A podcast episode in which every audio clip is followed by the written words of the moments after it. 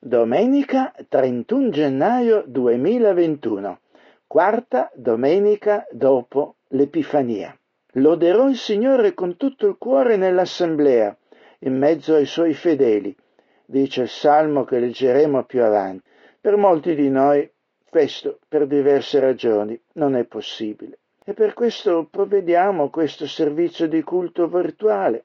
Ci lamentiamo però di quando con gioia nel passato andavamo al culto e preghiamo il Signore di poterlo ancora fare. Prepariamoci così a questo momento virtuale di culto e che il Santo Spirito di Dio ci dia di valorizzarlo.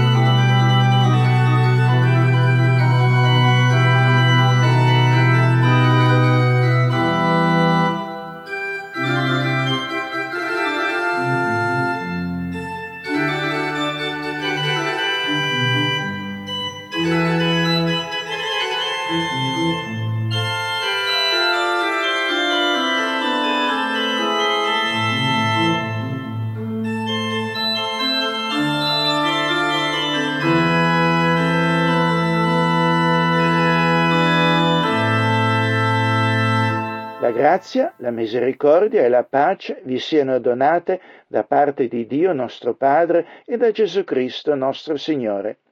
La nostra speranza e il nostro aiuto sono nel nome di Dio nostro Padre che ci ha dato la vita eterna in Gesù Cristo nostro Signore.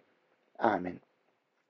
L'assemblea del popolo di Dio è fonte di grande gioia. Insieme lodiamo e ringraziamo il Signore e insieme Dio ci istruisce nella sua parola. Essa è il nostro cibo spirituale. Il Salmo 111 che ora ascolteremo celebra ed esalta la dimensione comunitaria della nostra fede e le sue finalità. Alleluia, gloria al Signore. Loderò il Signore con tutto il cuore nell'assemblea, in mezzo ai suoi fedeli. Il Signore ha fatto cose grandi, chi le apprezza le medita con cura. Magnifiche e splendide sono le sue azioni, la sua giustizia rimane per sempre. Ci fa ricordare le sue meraviglie. Il Signore è compassione e tenerezza, dà il cibo a chi gli è fedele, non dimentica mai la sua promessa. Con il suo popolo si è mostrato potente, gli ha dato la terra di altre nazioni, è fedele e giusto in tutte le sue opere, tutti i suoi ordini sono degni di fede, restano immutabili per sempre, vanno osservati con fedeltà e giustizia. Ha portato la libertà al suo popolo, ha stabilito con loro un'alleanza eterna. È il Dio santo e terribile. Rispettare la legge del Signore è l'inizio della sapienza. Mettere in pratica le sue leggi è frutto di intelligenza. La lode del Signore rimane per sempre. Preghiamo. Onnipotente Dio, benedici il culto che ti offriamo. Fa che esso sia un'offerta dei nostri cuori a te, affinché possiamo glorificarti con la nostra vita e con le nostre opere. Per Gesù Cristo, Signore nostro, benedetto in eterno. Amen. Lodate Signore perché è buono perché eterna è la sua misericordia, lodate il Dio, Dio degli dei, perché eterna è la sua misericordia. egli solo ha fatto meraviglie, ha creato i cieli con sapienza, ha stabilito la terra sulle acque, perché eterna la sua misericordia. Ha fatto lui i grandi luminari, ha fatto il sole per regolare il giorno, la luna e le stelle per regolare la notte, perché eterna è la sua misericordia. Alleluia,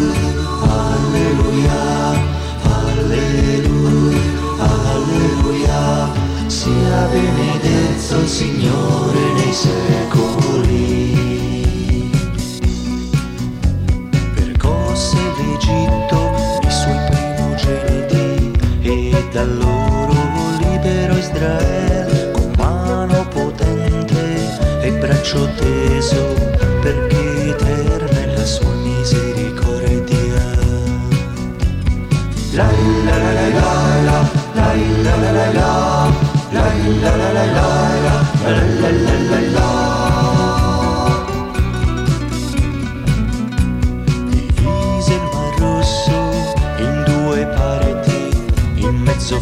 fece passare Israele, travolse il faraone e il suo esercito nel mar rosso,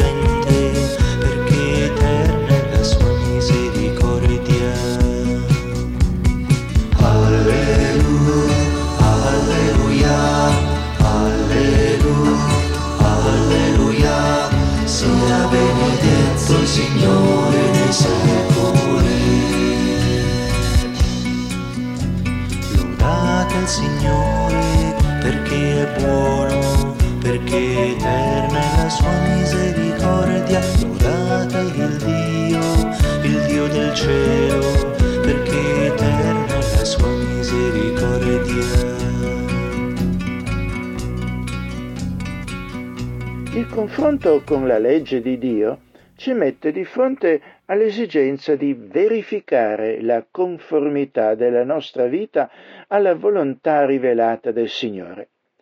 Confessando a Lui le nostre trasgressioni e chiedendogli perdono, chiediamo che il suo Spirito ci sproni a una rinnovata ubbidienza. Oggi consideriamo eh, il quinto comandamento, onora tuo padre e tua madre, affinché i tuoi giorni siano prolungati sulla terra che il Signore il tuo Dio ti dà. Che cosa esige Dio nel quinto comandamento? Che renda a mio padre e a mia madre e a tutti i miei superiori onore, amore e fedeltà e mi sottometta con la dovuta obbedienza a tutte le loro buone istruzioni e correzioni, sopportando anche pazientemente i loro difetti, dal momento che Dio vuole governarci attraverso di loro. Consapevoli come siamo di non aver osservato gli insegnamenti e l'esortazione della parola di Dio, umiliamoci allora davanti a Lui e facciamogli sincera confessione dei nostri peccati. Preghiamo. Dio giusto e santo, che in Cristo Gesù ci hai donato una redenzione eterna, rivelandoci la tua volontà di perdono, riconosciamo e confessiamo di avere trasgredito spesso e in più modi la tua santa legge. Ma sentiamo altresì il bisogno di essere liberati dal peso delle nostre trasgressioni. Fa che questo bisogno divenga un vivo dolore per averti offeso e si trasformi in un rinnovato atto di fede nella tua clemenza, nel tuo amore e nella liberazione che tu concedi a chi ti invoca. Vinci con la tua grazia la durezza dei nostri cuori, perdonaci i nostri peccati e infrangi tutti i legami che ci uniscono ad essi. Fa che possiamo trovare ai piedi della croce la nostra pace. Te lo chiediamo per i meriti di Gesù Cristo, benedetto in eterno. Amen. Dio che è ricco in misericordia, per il grande amore del quale ci amati, anche quando eravamo morti nei peccati, ci ha vivificati con Cristo, nel nome del quale, a quanti cercano la loro salvezza in Lui, noi annunciamo la remissione dei peccati e la vita eterna, nel nome del Padre, del Figlio e dello Spirito Santo.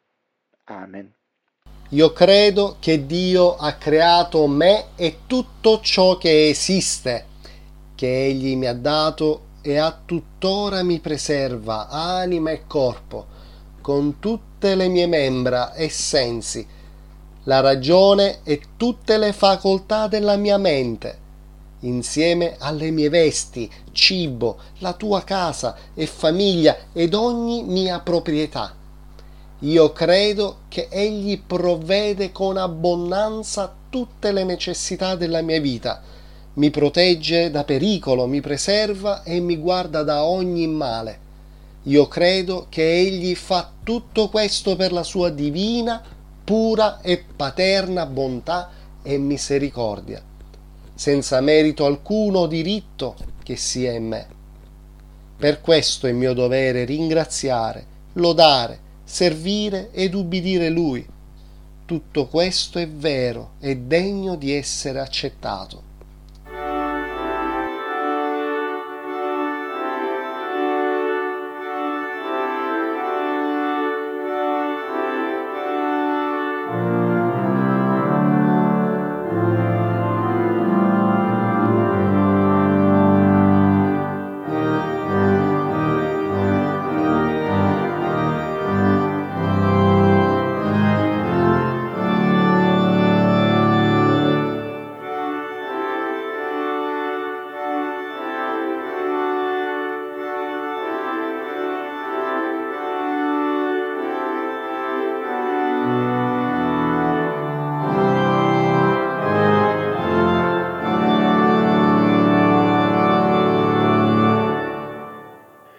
Circostanze che oggi stiamo vivendo ci costringono a isolarci.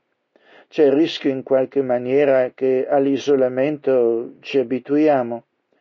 Il potere sfrutta questa situazione a proprio vantaggio per meglio controllarci.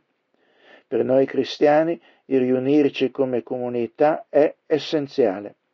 I surrogati dell'incontro fraterno sono meglio che niente, ma non sono comparabili alla ricchezza dell'incontro personale. È insieme agli altri che veniamo istruiti nella parola di Dio e cresciamo nella fede. È in quel contesto che ci esercitiamo nelle virtù cristiane. Le letture bibliche di oggi ne celebrano e stabiliscono autorevolmente i principi della dimensione comunitaria del popolo di Dio. Salmo 111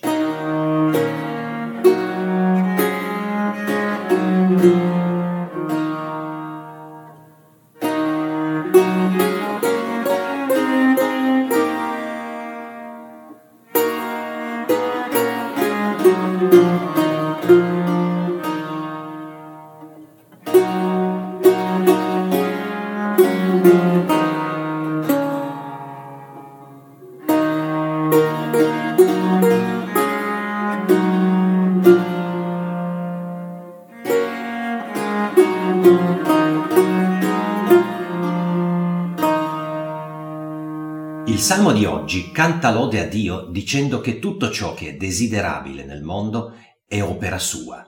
Giustizia, autorità, maestà, verità e rettitudine vengono da Lui. Dunque i suoi comandamenti sono fidati, sappiamo della loro bontà. E in un verso centrale è ricordata la sua scelta per Israele, cui ha deciso di dare l'eredità delle nazioni. Noi sappiamo attraverso Gesù. Salmo 111 Lodate il Dio vivente. Io renderò grazie a Dio con tutto il cuore nella cerchia dei retti e nell'assemblea.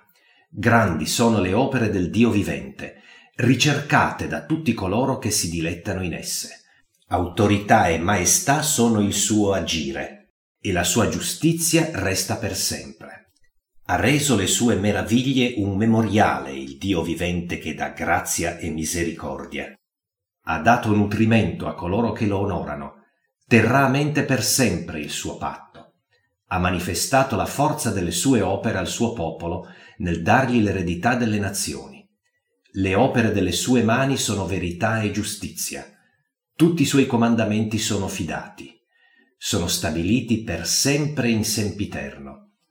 Fatti di verità e rettitudine. Ha mandato liberazione al suo popolo. Ha ordinato per sempre il suo patto. Santo e meraviglioso è il suo nome. Principio di saggezza è il timore di Dio, buon intendimento per tutte le cose che fanno. La sua lode resta per sempre. Date lode all'Eterno, grazie a Dio renderò, con tutto il cuore in sempiterno le opere sue esalterò. In lui son forza e maestà, grazia sempre percederà. La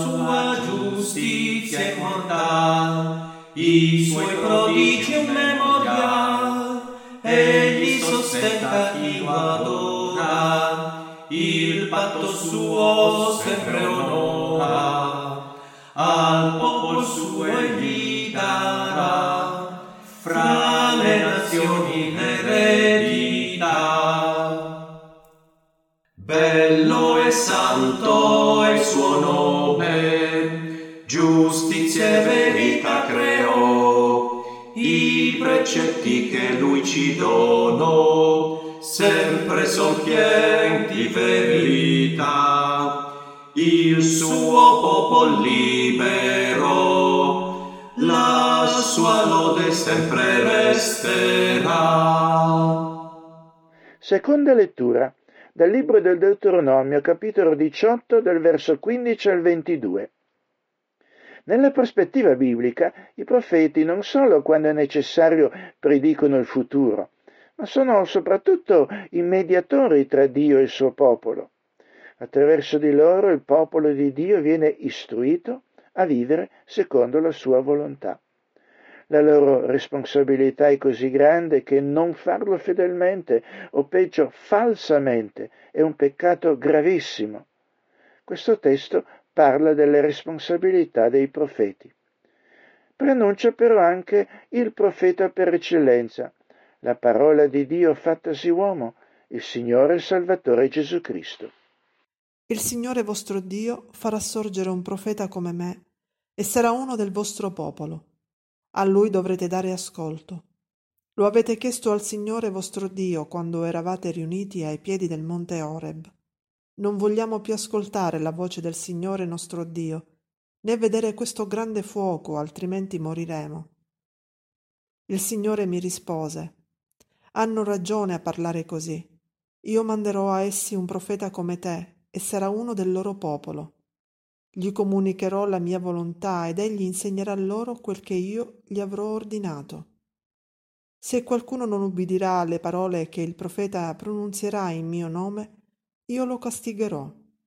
Ma se un profeta avrà la presunzione di dire in mio nome qualcosa che non gli ho comandato di dire, o parlerà in nome di altri dei, quel profeta dovrà essere messo a morte. Forse vi chiederete come potrete riconoscere una parola che non viene dal Signore. Se il profeta annunzia qualcosa nel nome del Signore e questo non accade né si realizza, è una parola che non viene dal Signore. Il profeta l'ha detta per presunzione. Non lasciatevi impressionare da lui.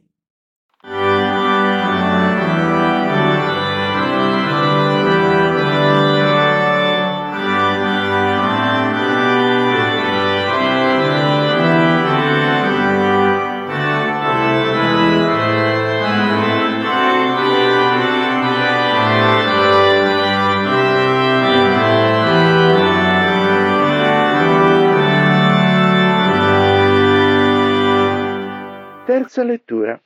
Dalla prima lettera ai Corinzi, capitolo 8, dal verso 1 al 13. Nell'ambito della comunità cristiana, ciascuno deve avere premurosa cura dei fratelli e delle sorelle in fede. Questo implica tenere conto della condizione spirituale di ciascuno, facendo attenzione a non turbare i deboli nella fede, ma accompagnarli con pazienza a crescere nella fede. Questo è ciò a cui ci esorta l'Apostolo in questo brano. Il contesto di allora certo era diverso dal nostro, ma il principio che stabilisce rimane valido. Trattiamo ora il problema delle carni che vengono sacrificate agli idoli. Su questa questione tutti pensano di saperne abbastanza, ma la conoscenza fa insuperbire, l'amore soltanto fa crescere nella fede. Chi pensa di possedere una certa conoscenza in realtà non la possiede ancora come dovrebbe. Invece, se uno ama Dio, costui è conosciuto da Dio. Dunque, le carni sacrificate agli idoli si possono mangiare? Noi sappiamo che gli idoli di questo mondo non sono niente e che vi è un solo Dio. Veramente c'è chi parla di certe divinità del cielo e della terra, e di fatto ve ne sono molti di questi dei e signori. Per noi invece vi è un solo Dio e Padre. Egli ha creato ogni cosa ed è per lui che viviamo. E vi è un solo Signore, Gesù Cristo, per mezzo del quale esiste ogni cosa. Anche noi viviamo per mezzo di Lui. Non tutti, però, hanno questa conoscenza. Alcuni abituati finora al culto degli idoli mangiano ancora quelle carni come se appartenessero agli idoli. E la loro debole coscienza ne è turbata. Ma non sarà certo un cibo a rendermi gradito a Dio. Non perderemo nulla se non lo mangiamo, e non guadagneremo nulla se lo mangiamo. Badate però a questa vostra libertà non diventi un'occasione di turbamento per chi è debole nella fede. Supponiamo che uno debole nella fede veda te che sei pieno di conoscenza, seduto a tavola in un tempio di idoli. Non si sentirà forse spinto nella sua coscienza a mangiare della carne sacrificata agli idoli? E così tu, con tutta la tua conoscenza, metti in pericolo la fede di quel fratello per il quale Cristo è morto. Così voi peccate contro i fratelli e urtate le loro coscienze deboli. Per conto mio, piuttosto che turbare la fede di un fratello a causa di un cibo, preferisco non mangiare mai più la carne. Così non turberò la fede di un mio fratello.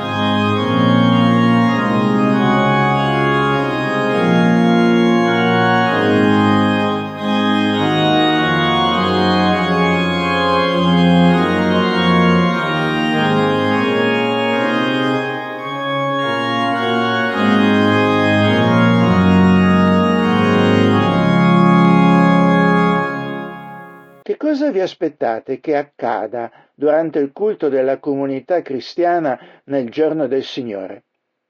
Quando Cristo, con la sua parola vivente, eh, ne è presente, esso assume pienamente le finalità per le quali Dio lo ha inteso e comandato. Quali sono? e quanto esaminiamo oggi dal testo biblico di questa settimana, cioè Marco capitolo primo dal versetto 21 al 28.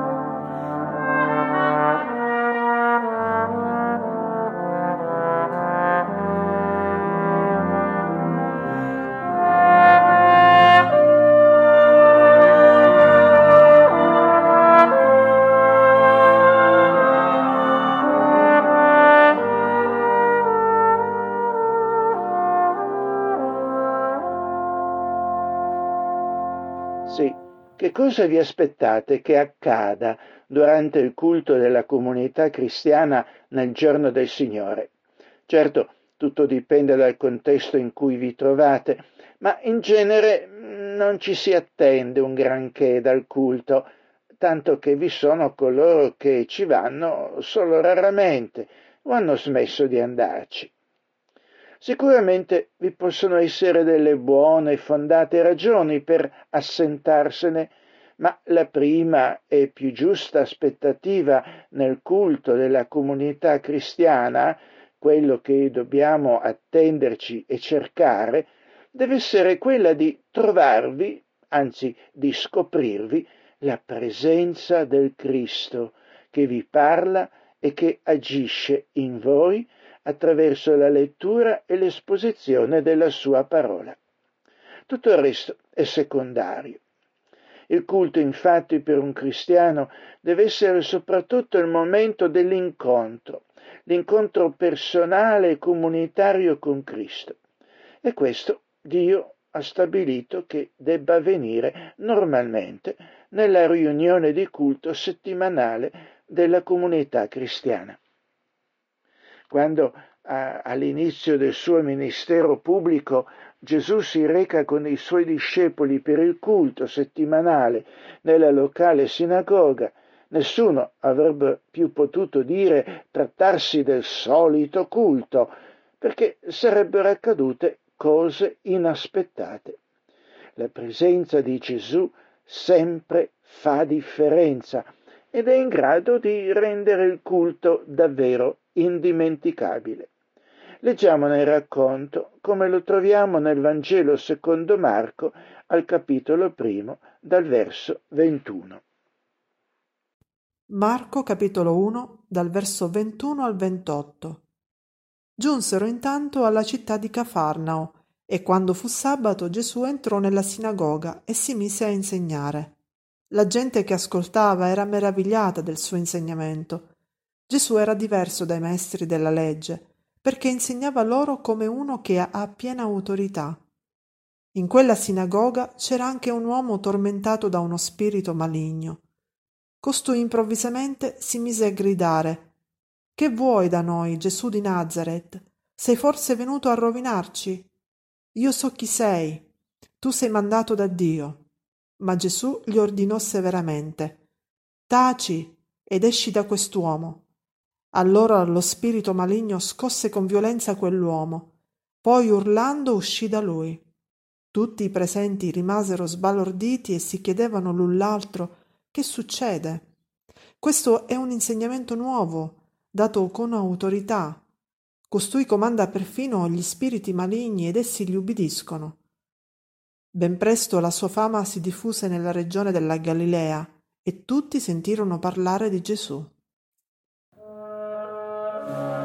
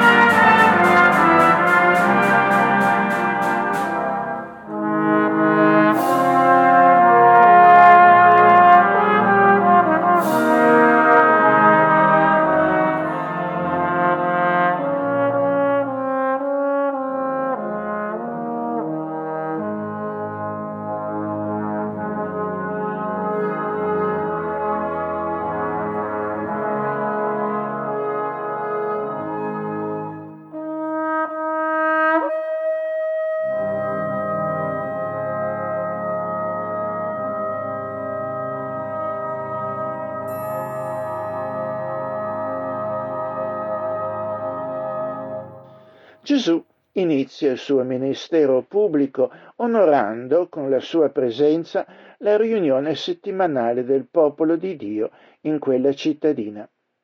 Rivaluta così la funzione didattica del culto insegnando.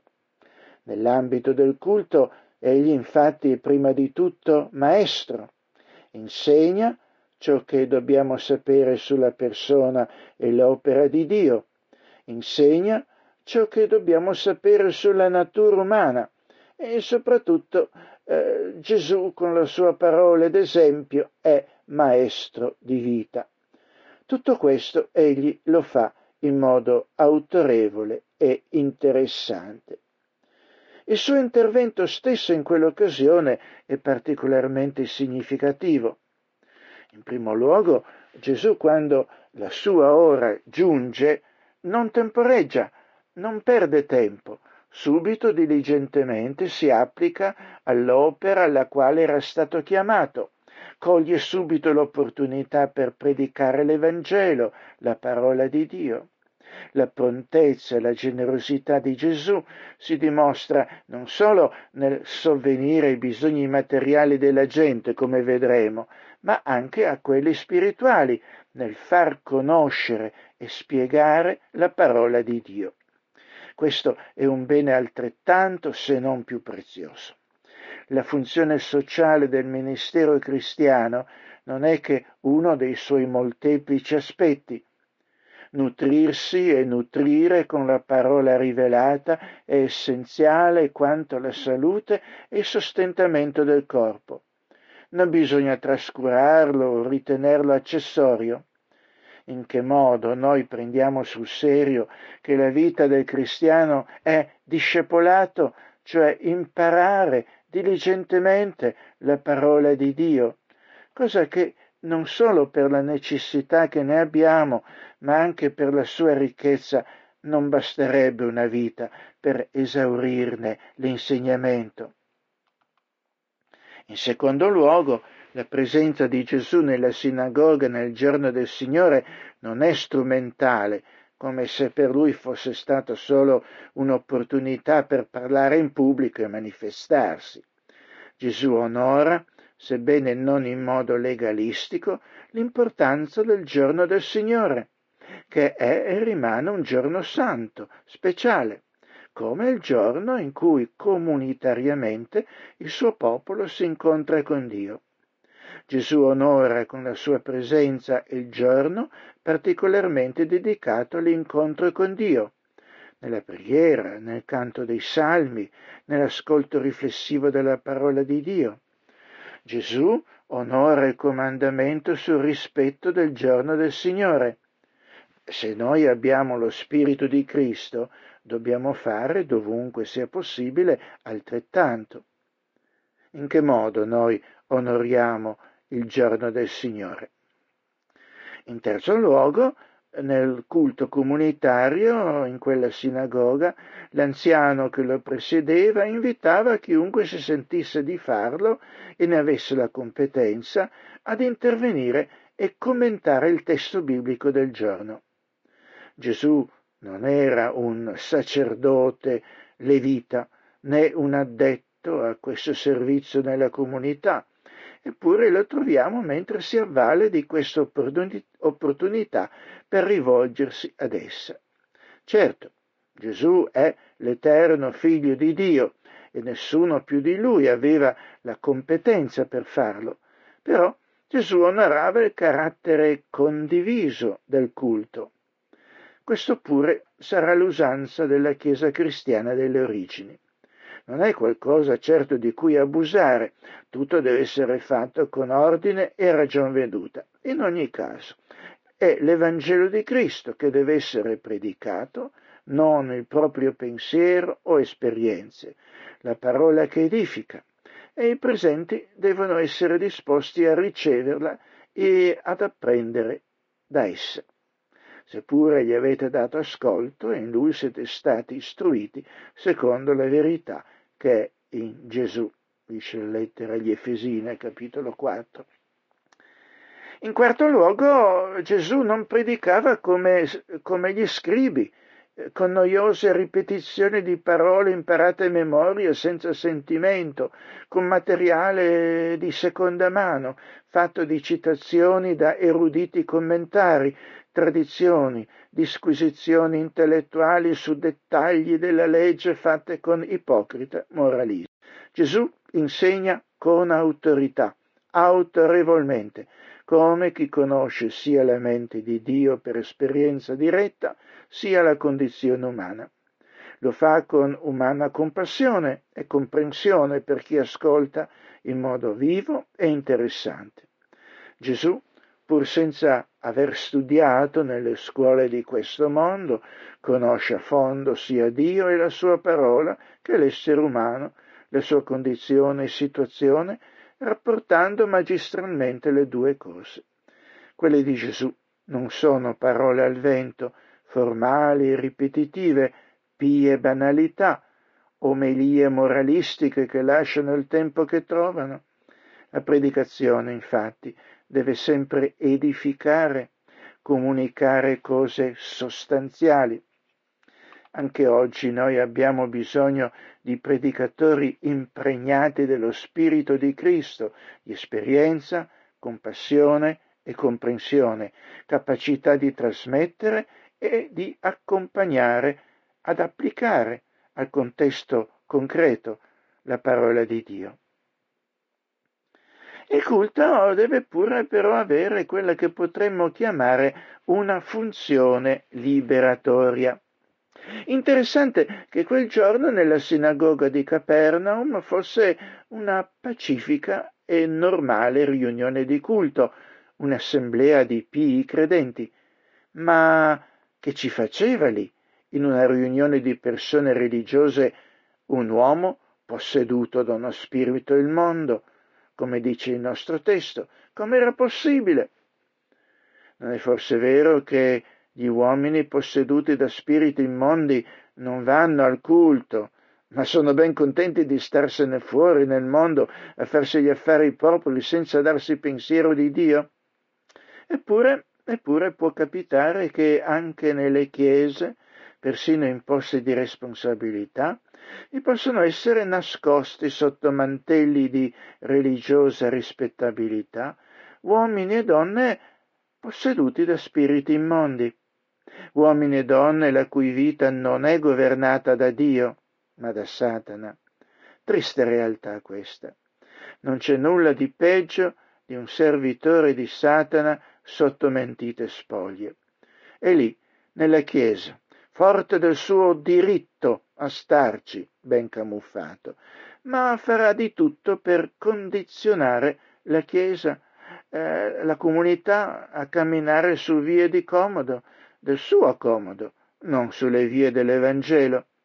Le motivazioni della sua permanenza in Chiesa possono essere svariate, ma non sono quelle giuste. Come fare per smascherare l'uomo posseduto da uno spirito immondo? La ricetta è una sola.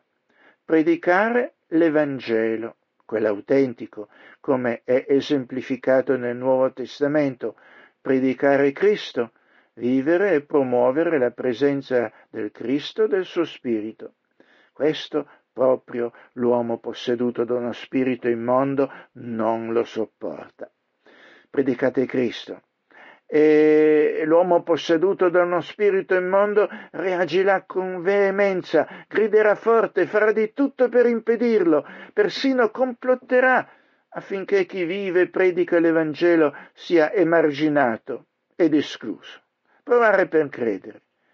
Vivere e predicare Cristo, infatti, per lui è una minaccia, un attentato al perseguimento dei suoi veri fini, personali e nella comunità. L'indemoniato ci dice tu credente, tu pastore che predichi l'Evangelo, sei forse venuto in questa comunità per rovinarla, per mandarla in perdizione con le tue idee eversive? Hm. È vero, che c'è fra di noi e te che predichi Cristo? Nulla.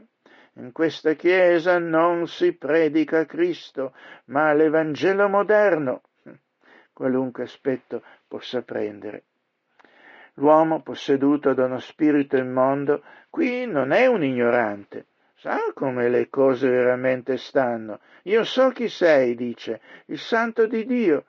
È per questo che sta ben attento a che non si predichi e non si viva Cristo. Gesù però non si lascia intimidire, sta zitto ed esci da costui, dice rivolgendosi all'uomo posseduto da uno spirito immondo. Gesù distingue così fra l'uomo, che è una povera vittima della, dello spirito immondo, e lo spirito immondo stesso, perché l'uomo è da salvare, da liberare, da recuperare per Dio. Questo è importante, perché seppure è necessario opporsi ai falsi dottori, bisogna, se possibile, tendere al loro recupero e comunque pregare per essi affinché siano liberati dalle forze negative che li condizionano. La lotta sicuramente può essere molto intensa, strazio e grida possono anche essere presenti, ma la persistenza di chi vive e annuncia Cristo alla fine prevale. Allora gli altri fedeli, prima magari ignari della presenza ed influenza dell'uomo posseduto da uno spirito immondo, stupiranno e si faranno delle domande, cose che prima non si facevano. Allora la gloria e l'autorità dell'Evangelo sarà esaltata e ulteriormente promossa. Gesù, l'Evangelo, la verità proclamata dalle scritture, è potente e autorevole. È più potente persino degli spiriti immondi, per quanto arroganti e forti possano essere. Non dobbiamo dubitarlo, non dobbiamo lasciarci intimidire. A questo Evangelo, a questo Cristo, hanno obbedito nel corso della storia persino spiriti che si, ricre- si credevano invincibili. Gesù libera. Quando la sua parola è predicata fedelmente e senza timore, lo Spirito Santo opera e chi è oppresso dalle potenze spirituali della malvagità, che possono assumere diversi aspetti, ne sono liberati.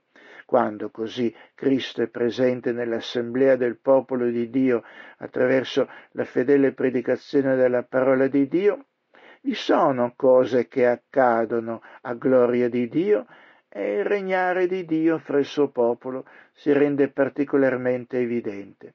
Sarà allora che la fama di Gesù, la gloria dell'Evangelo si diffonderà dovunque nella regione a noi circostante e questo attraverso la nostra fedeltà al Cristo dei Vangeli.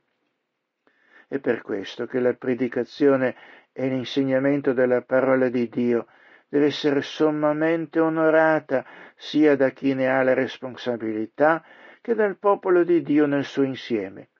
Rammentiamoci pure delle espressioni della confessione di fede elvetica che dicono quando perciò oggi questa parola di Dio viene annunciata nella Chiesa da predicatori legittimamente chiamati, noi crediamo che essa è la vera parola di Dio che esse annunciano e che i fedeli ascoltano e che non si deve forgiare né attendere dal cielo altra parola di Dio noi diciamo anche che si deve porre attenzione a questa parola che ci viene annunciata e non al ministro che l'annuncia.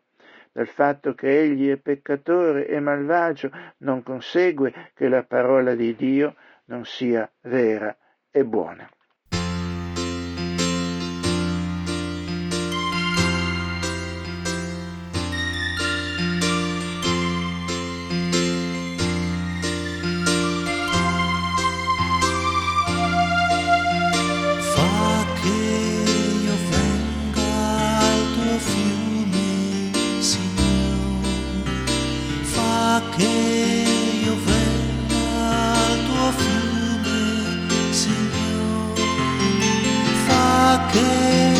away.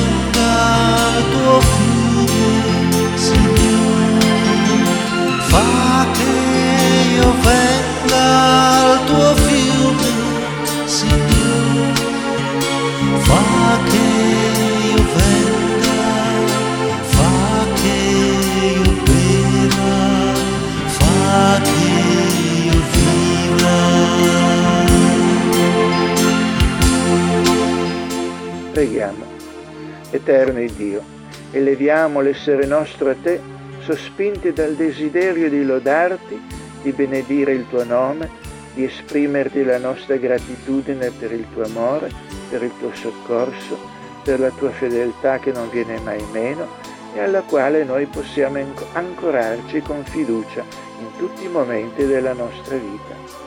Accogli il nostro sacrificio spirituale nel nome di Gesù Cristo, benedetto in eterno. Padre Celeste, senza di te siamo veramente degli smarriti e la nostra esistenza perde il suo valido motivo di gioia e di speranza. Concedi sempre a noi il senso profondo della tua presenza e illumina con esso la nostra vita, fugando quanto in essa vi è di fallace e di caduco. Rinnova in noi lo spirito combattivo contro tutto quanto procede dal maligno e rendi vigile e pronta la nostra coscienza, illuminandola con la tua luce e sostenendola con la tua potenza creatrice.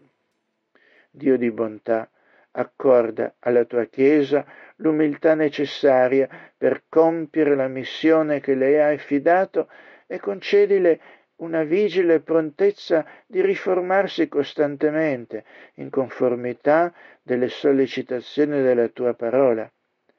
Guida tutti coloro che hanno compiti di particolare responsabilità nel governo delle nazioni, affinché il mondo possa conoscere la pace. Converti i cuori di coloro che contrastano l'Evangelo, affinché la terra possa essere piena della conoscenza di te.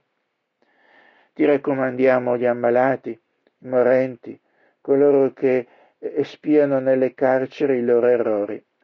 Ti preghiamo per gli orfani e per tutti i bambini e i giovani che sono come orfani nella vita. Suscita nei tuoi figli una carità vivente e maggiore solidarietà nella nostra società. Esaudiscici nel nome e per i meriti di Gesù Cristo, benedetto in eterno. Amen. Onnipotente ed eterno Dio, tu governi tutte le cose sia in cielo che sulla terra. Ascolta misericordiosamente le suppliche del tuo popolo e nel nostro tempo concedici la tua pace. Per Gesù Cristo nostro Signore, che vive e regna con te e con lo Spirito Santo, un solo Dio nei secoli dei secoli. Amen. Padre d'amore, fa che dopo questo culto non torniamo alle nostre occupazioni senza un'impronta della tua pace e un riflesso della tua carità. Concedici le tue grazie, esaudendo le preghiere di tutti i tuoi santi nel nome di Gesù Cristo, unico nostro mediatore, il quale ci ha insegnato a dirti Padre nostro che sei nei cieli, sia santificato il tuo nome, venga il tuo regno, sia fatta la tua volontà in terra come in cielo. Daci oggi il nostro pane quotidiano e rimettici i nostri debiti, come anche noi li rimettiamo ai nostri debitori. Non esporci alla tentazione, ma liberaci dal maligno, poiché tu è il regno, la potenza e la gloria, in sempiterno.